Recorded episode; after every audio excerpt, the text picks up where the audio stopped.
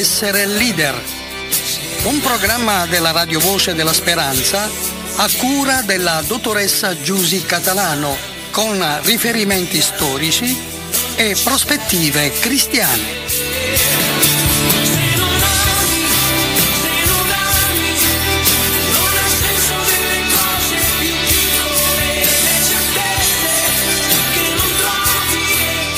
Ben ritrovati sulle frequenze di Radio Voce della Speranza con la nostra rubrica Se vuoi essere leader. E continuiamo il nostro percorso e l'ultima volta ci eravamo lasciati con un tema molto molto molto importante e anche difficile da trattare. Ma vediamo cosa dice la nostra carissima dottoressa Giusy Catalano. Buongiorno Giusy. Buongiorno Daniele buongiorno a tutti voi. Il tema eh, che affronteremo oggi è un po' difficile, che dici Giusy? Infatti io, come si suol dire, per non sapere né leggere né scrivere non parlo di mio. parlo per, eh, perché lo, lo, troveremo assieme nella Bibbia e speriamo di eh, come dire, convenire assieme sulla, su quello che emergerà rispetto a questo tema. Perfetto. Allora, l'altra volta abbiamo eh, finito ecco, proprio la nostra puntata citando un testo eh, che eh, troviamo nei Vangeli, quindi parole di Gesù. Siate perfetti come è perfetto il Padre mio che è nei cieli.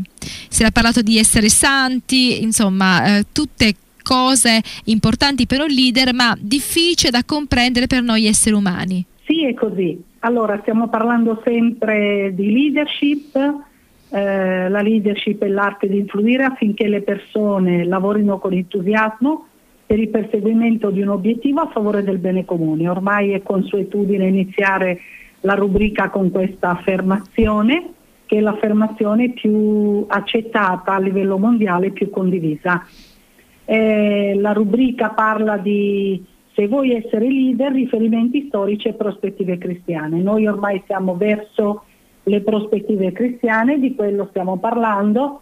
Abbiamo parlato di, co- di cosa chiede Dio a un leader, eh, che il leader deve comprendere il significato della visione, che cosa significa avere la visione, cioè significa eh, intendere quello che eh, Dio vuole realizzare attraverso noi nella nostra vita. Eh, quindi dobbiamo comprenderne il significato, intendere la visione e poi una volta compresa la visione lo Spirito Santo ci mette nelle condizioni di andare oltre i nostri limiti per poter realizzare quello che è il proposito di Dio. Quindi non è Dio eh, che dobbiamo chiamare in causa quando abbiamo dei propositi nella vita, per cui come dico io fa- facendo l'elenco della spesa, Dio ti prego, Gesù ti prego, benedicimi perché voglio realizzare questo, questo, questo, ma è a monte la relazione con Dio, cioè eh, io chiedo a Gesù di realizzare il suo proposito nella mia vita, di mettermi nelle condizioni di eh, eh, capacitarmi, ecco, di capacitarmi a realizzarlo, quindi andando Quindi equipaggiarmi, anche equipaggiarmi. Esatto, equipaggiandomi con la preghiera continua, con lo studio, eccetera, con la relazione con lui e poi di trascendere oltre i miei limiti, cioè di andare al di là delle mie capacità mentali, fisiche, eccetera. E quando questo succede nella vita eh, ci rendiamo conto che il proposito che Dio ha per noi è sempre, sempre, sempre meglio di quello che avevamo noi per noi stessi. Eh, quindi dicevamo eh, che dobbiamo allinearci al suo proposito, dobbiamo, eh, dobbiamo assumere una connotazione ehm, mentale, anche fisica, eh, spirituale, morale, etica, eccetera, eh, così come vuole, Dio, come vuole Dio. Quindi dobbiamo conformarci al suo carattere, per cui basta avere Gesù come modello di vita e il, la questione diciamo, si, si, si risolve da sé.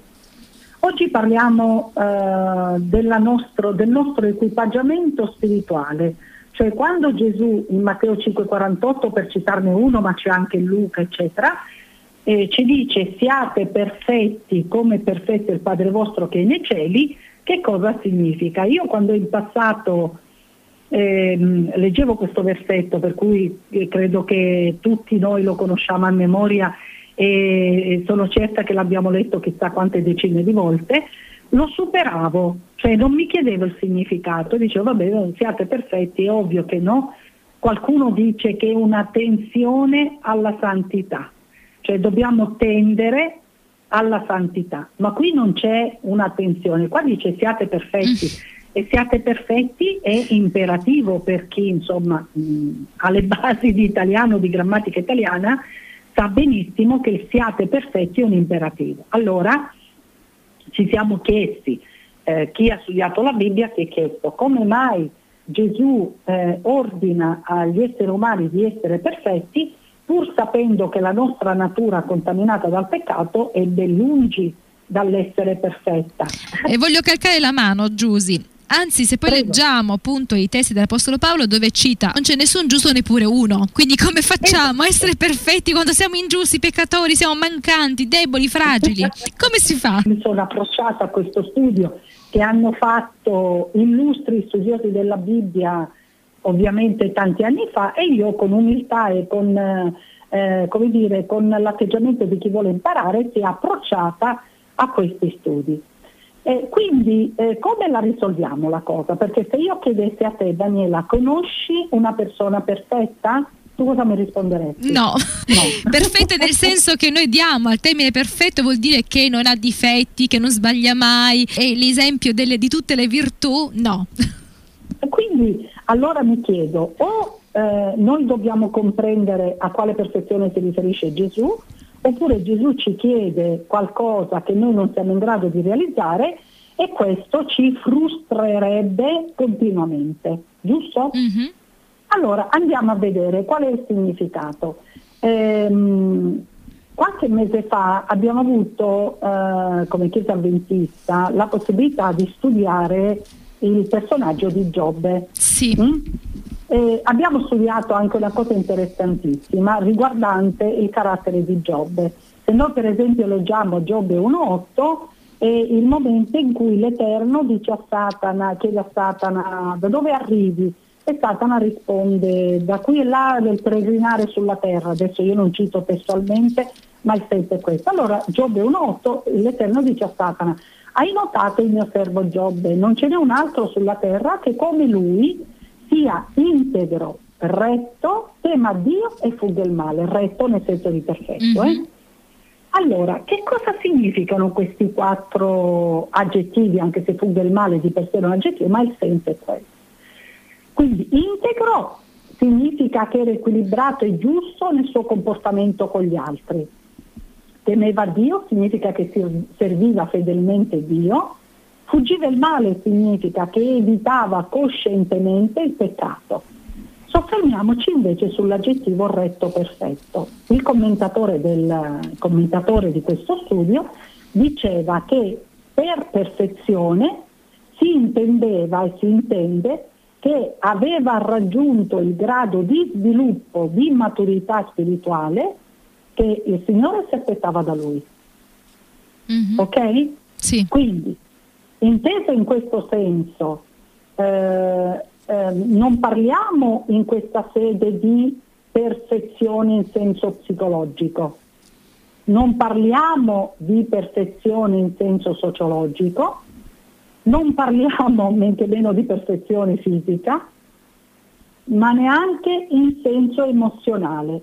Quindi non è il significato semantico della parola, cioè perfetto nel senso di compiuto, ma la perfezione a cui si riferisce Matteo e a cui allude Gesù è spirituale, neanche teologica, ma spirituale.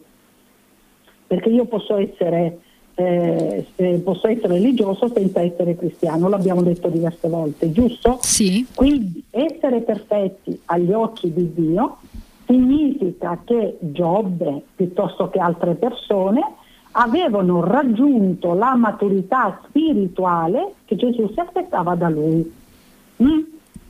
Non so se è chiaro questo concetto. Quindi essere perfetti secondo la Bibbia non è essere perfetti eh, dal punto di vista della conoscenza teologica, ma dal punto di vista spirituale.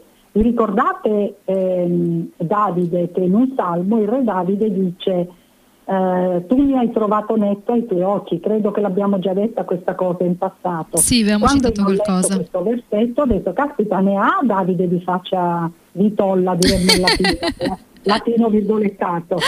Tu mi hai trovato netto ai tuoi occhi. Intanto aveva compreso il concetto del perdono, perché il perdono di Dio lava il peccato e lo dimentica, no? Ma era una eh, concezione spirituale della perfezione. Allora, spero di eh, spiegarmi, spiegarmi ancora meglio. Quindi a questo punto vediamo che cosa significa raggiungere, tendere alla perfezione spirituale.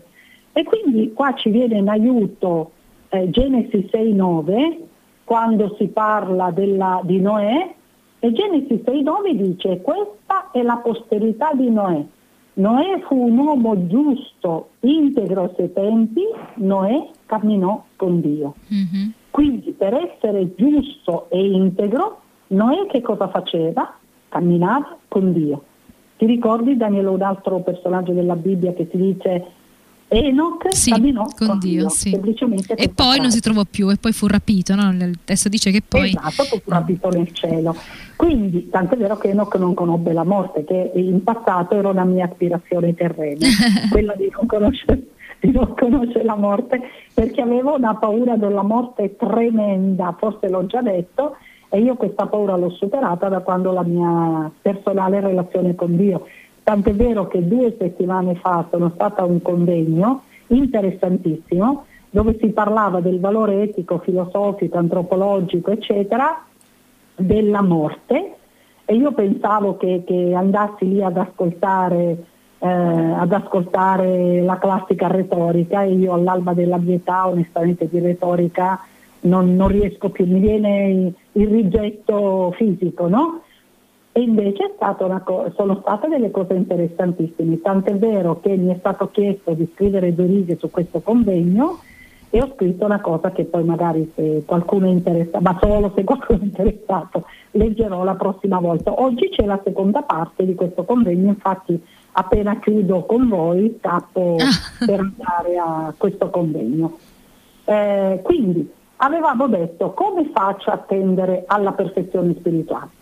Abbiamo citato ad esempio Noè, questa è la posterità di Noè, Noè fu uomo giusto, integro ai suoi occhi, Noè camminò con Dio, per cui eh, per poter eh, essere giusti, perfetti spiritualmente, la condizione sine qua non è camminare con Dio. Intanto volevo dire eh, che questa è una figura retorica ebraica che si chiama parallelismo della linea, cioè si esprime lo stesso concetto in crescendo. Noè fu un uomo giusto, integro ai suoi tempi, Noè camminò con Dio. Vedete come eh, la cosa cambia? E allora, subito dopo l- l'intermezzo musicale, possiamo chiederci, in vista di questa cosa, possiamo dire che un essere umano può essere perfetto? Ce lo chiederemo dopo.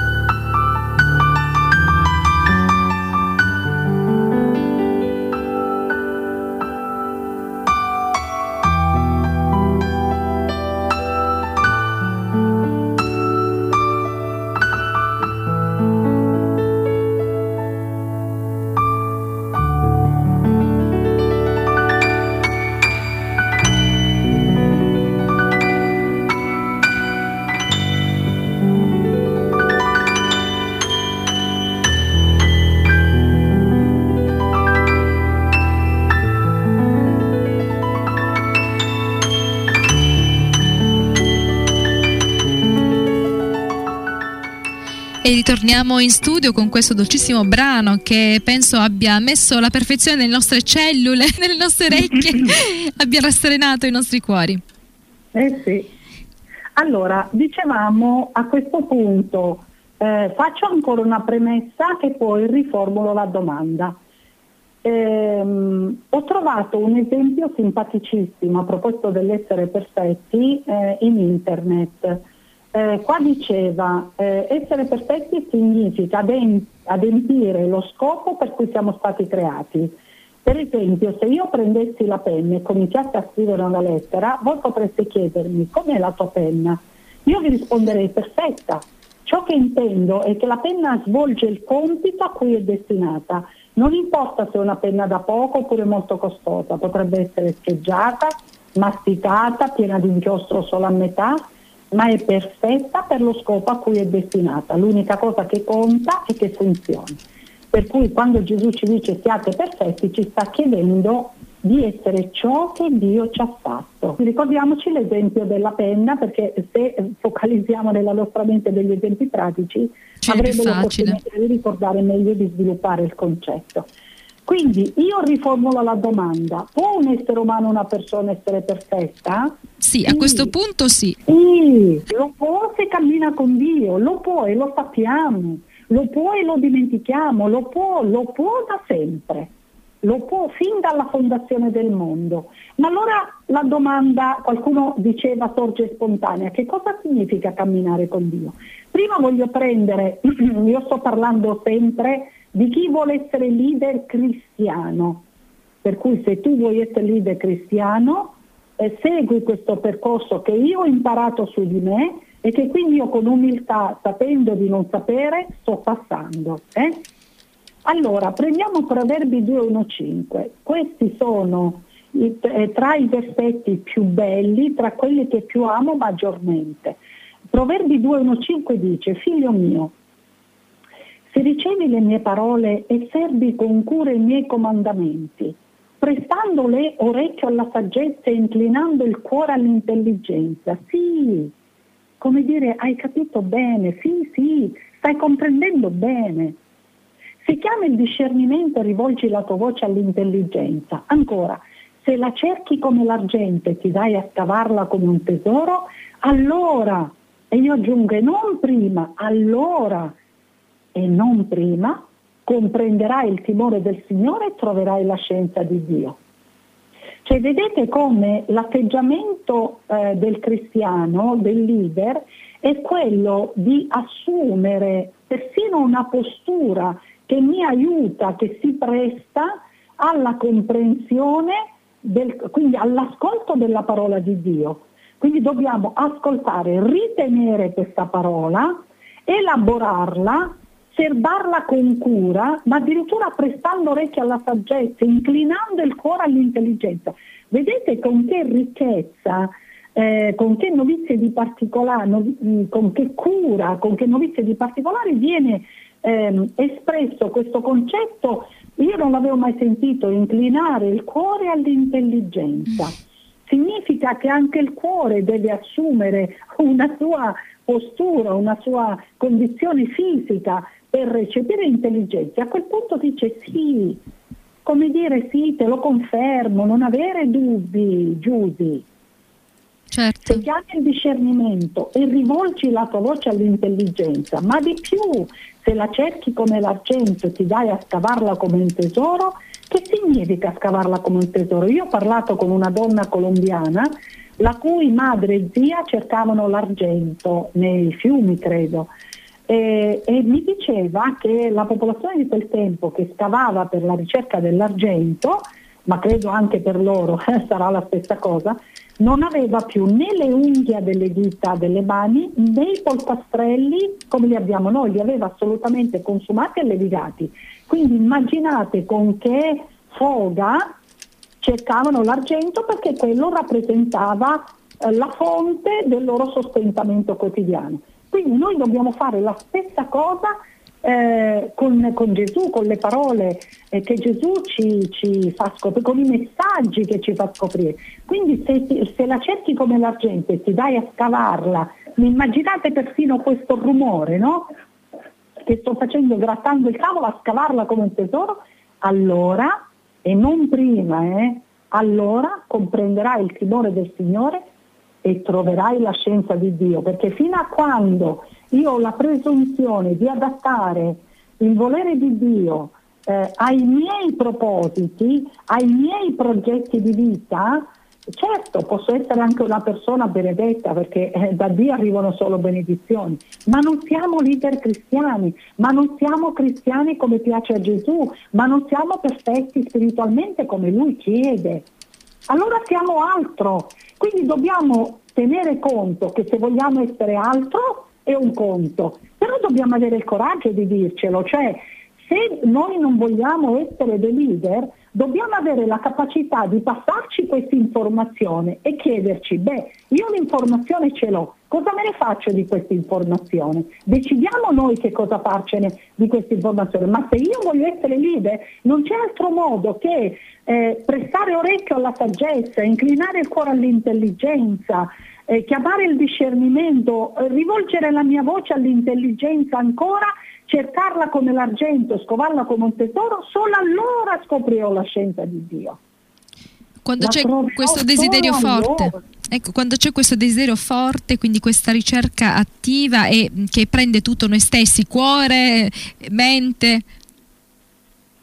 Se non siamo religiosi, ma non cristiani, se non siamo eh, cristiani tre ore alla settimana, ma non leader, ma non spirituali. Se noi vogliamo raggiungere la, la maturità spirituale che il Signore chiede di realizzare con noi, attraverso noi, per noi, eccetera, nella nostra vita, allora non possiamo eh, assumere un atteggiamento inerme di chi riceve e non cerca, perché eh, dall'udire, eh, ti ricordi quel passaggio biblico che dice la fede arriva dall'udire, dall'udire le parole di Dio, dall'ascolto. Dall'ascolto Il della parola di Dio. L'ascolto è, deve essere una posizione attiva, eh, una funzione attiva, un'azione attiva. Eh, nella parte della leadership tecnica avevamo detto che mh, noi eh, sostanzialmente nella vita adesso occupiamo il 70% a parlare, il 20% a leggere e non so, a scrivere il 10% e solo il 10% ad ascoltare, perché nessuno ci insegna ad ascoltare. Ci sono le scuole per scrivere, per studiare, ma all'ascolto attivo nessuno ci eh, prepara.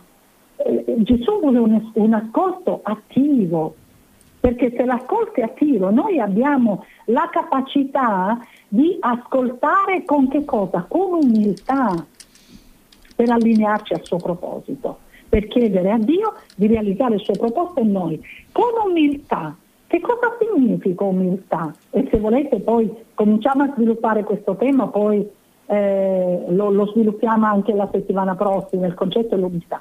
Se io leggo dal dizionario italiano trovo virtù per la quale l'uomo riconosce i propri limiti rifuggendo da ogni forma di orgoglio, di superbia, di emulazione o sopraffazione. Questo è nel dizionario italiano. Nel dizionario ebraico il termine umiltà ha un significato diverso. Umiltà ha la stessa radice di humus, quindi fertile. Mm-hmm. Il terreno fertile, io l'ho imparato, sebbene eh, da, da, ragazzina andavo con mio papà a vendemmiare piuttosto che insomma, a raccogliere pomodori, cotone, tutto quello che la terra, mio papà lavorava in fabbrica e poi aveva delle terre eh, che aveva ereditato dal papà piuttosto che dal suocero e, e, quindi noi andavamo lì e mio papà portava i figli, io sono quarta di sei figli e quando arrivava a me non faceva discriminazione, cioè mio papà portava me come i miei fratelli, forse in una dose più ridotta, però io ho imparato a, a seminare, a vendemmiare, a raccogliere il cotone, a raccogliere l'uva che è diverso dal vendemmiare piuttosto che le nespole, ad accatastarle e tutto il resto. Eh, il terreno umile è il, scusa, il terreno pieno di humus è il terreno fertile. Il terreno fertile è quello la cui composizione è biologicamente perfetta, cioè l'80% della sua composizione è materia organica, poi c'è una parte di altro, altro materiale. Quindi il terreno fertile è quello che nonostante piova poco o troppo, nonostante sia poco soleggiato troppo, nonostante sia poco arato troppo, produce frutto. Mm-hmm. Il terreno fertile è quello che produce frutto nonostante le sue condizioni esterne siano avverse. Produce frutto perché le sue condizioni interne sono prolifere, piene di fecondità. È un po' quello che diceva Gesù, li riconoscerete dai loro frutti, no? Io capisco che può sembrare da un lato scomoda questa verità, cioè eh, non, non troviamo scuse, non possiamo trovare scuse no? per dire che la perfezione è impossibile. Capito? Senza se e senza ma. Dopodiché, ripeto, diciamocela questa cosa, poi ciascuno fa quello che ritiene più funzionale e opportuno nella propria vita, però non diciamo e eh, vabbè però io tanto sono un essere umano, non arriverò mai ad avere eh, ad essere come Gesù mi chiede, ma non è vero, ma non è vero perché avevamo avuto modo, credo se non erro, di leggere versetti di Ezechiele 36, 26 e 27 dove dice io metterò dentro voi uno spirito nuovo, un cuore nuovo e farò in modo tale che voi seguirete i miei precetti e i miei comandamenti. Quindi serve la nostra volontà. Ti ricordi intenzione più azione uguale volontà, intenzione meno azione uguale nullità. Eh, l'avevamo detto nella parte della leadership tecnica. Se io non ho la volontà, che è il gioiello più prezioso che Dio ha messo in ciascuno di noi, che nessuno può estirpare, la volontà, cioè la volontà di scegliere, di decidere, anche di non decidere, perché anche non decidere è decidere perché io decido di non decidere, che non è un gioco di parole ma ha un significato molto profondo. Però allora me lo devo dire, è inutile che mi, eh, che, che, che mi cullo fatto, per, per, il fatto che non sarò mai come voglio essere, ecco, perché non faccio altro che inchiodarmi sulla prima parte della vita di Paolo, il bene che vorrei fare non faccio, il male che vorrei fare quello eh, lo faccio, povero me che mi trarrà da questo mor- colpo di morte, Romani 7 da 15 in poi. Non è così. Paolo si è poi evoluto, l'abbiamo detto, Paolo è stato quello che ha detto non sono io più che vivo, ma è Cristo, Cristo che, vive in me. me. Mm-hmm. Paolo è quello che ha detto per me vivere Cristo e morire guadagno. Paolo è quello che ha detto ho combattuto il buon combattimento, ho finito la corsa, ho osservato la fede. Quindi non creiamoci le giustificazioni per fermarci nel primo step, perché non è così. Vi ricordate in Isaia quando diceva Dio il Signore ha detto, Isaia 29, 13, poiché questo popolo si avvicina a me con la bocca e mi onora con le labbra, mentre il suo cuore è lontano da me e il timore che ha di me non è altro che un comandamento imparato dagli uomini. Capito? Oppure ancora Samuele 2,30, perciò così dice il Signore, Dio di Israele, io avevo dichiarato che la tua casa e la casa di tuo padre sarebbero state al mio servizio per sempre ma ora il Signore dice, lungi da me tale casa, poiché io onoro quelli che mi onorano e quelli che mi disprezzano saranno disprezzati. A questo punto mio figlio Dario direbbe bam, come dire, come ora? Perché quando mi dà, lui mi dà delle comunicazioni e mi dà delle comunicazioni forti, allora mi guarda e mi dice mamma sbam, ecco lui direbbe sbam, capito? Sicuramente eh, il percorso non è, eh, non è, semplice, nel senso che eh, non, non, scatta da, dall'oggi a domani, ma è un percorso che si fa nel tempo come l'Apostolo Paolo. No? Daniela, è possibile, è fattibile eh, e dobbiamo interrogarci quando guardandoci indietro eh, ci vediamo sempre uguali, allora lì dobbiamo interrogarci perché questa crescita non è avvenuta. L'Apostolo Paolo prima diceva misero me chi mi trarrà da questo colpo di morte, ma non ha detto così anche dopo anni, quindi alla fine ha raggiunto quello che era il traguardo no? che, che Gesù ha posto davanti a lui. È un traguardo assolutamente possibile perché se noi ci inchiodiamo sul fatto che non è possibile, giustifichiamo eh, il nostro essere inerme, inerte. Perché cosa facciamo? Siccome lo, lo reputiamo impossibile e quindi ci ci proviamo. Nostra, ci inchiodiamo sul nostro non fare. Invece è possibile, eh, mi dispiace, eh, anche per me è stato difficile accettare che fosse possibile questa cosa. Certo, avevamo anche detto se uno vuol venire appresso a me, prenda la sua croce, rinuncia a se stesso, e che è la cosa più difficile rinunciare a se stessi, perché di croci più o meno o ciascuno di noi è forse ben dotato, però rinunciare a te stessa è la cosa più difficile, però è qui dove io esprimo la mia volontà, è qui dove io esprimo il mio assenso al progetto di Dio. Posso dire qualcosa in relazione alla croce? Riflettevo Gesù che dice più volte no, di, prendere, di rinunciare a se stessi, di prendere la propria croce. Quando si pensa alla croce si pensa a qualcosa di duro, di faticoso. Molto spesso si, si pensa quando c'è una malattia in famiglia, ecco io ho questa croce, ognuno ha la sua croce.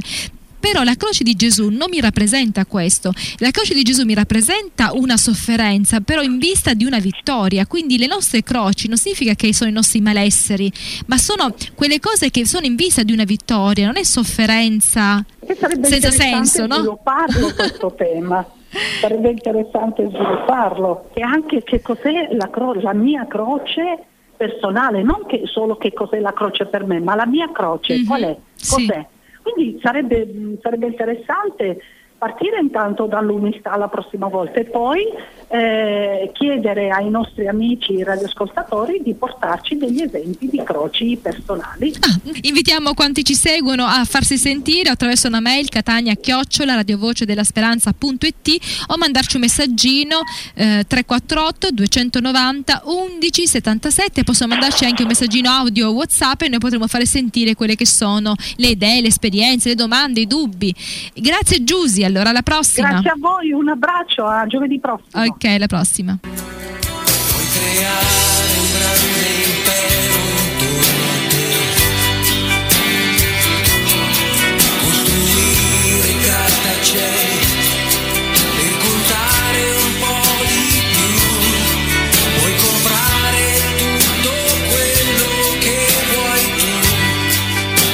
Ma Se vuoi essere leader, un programma della Radio Voce della Speranza a cura della dottoressa Giusy Catalano con riferimenti storici e prospettive cristiane.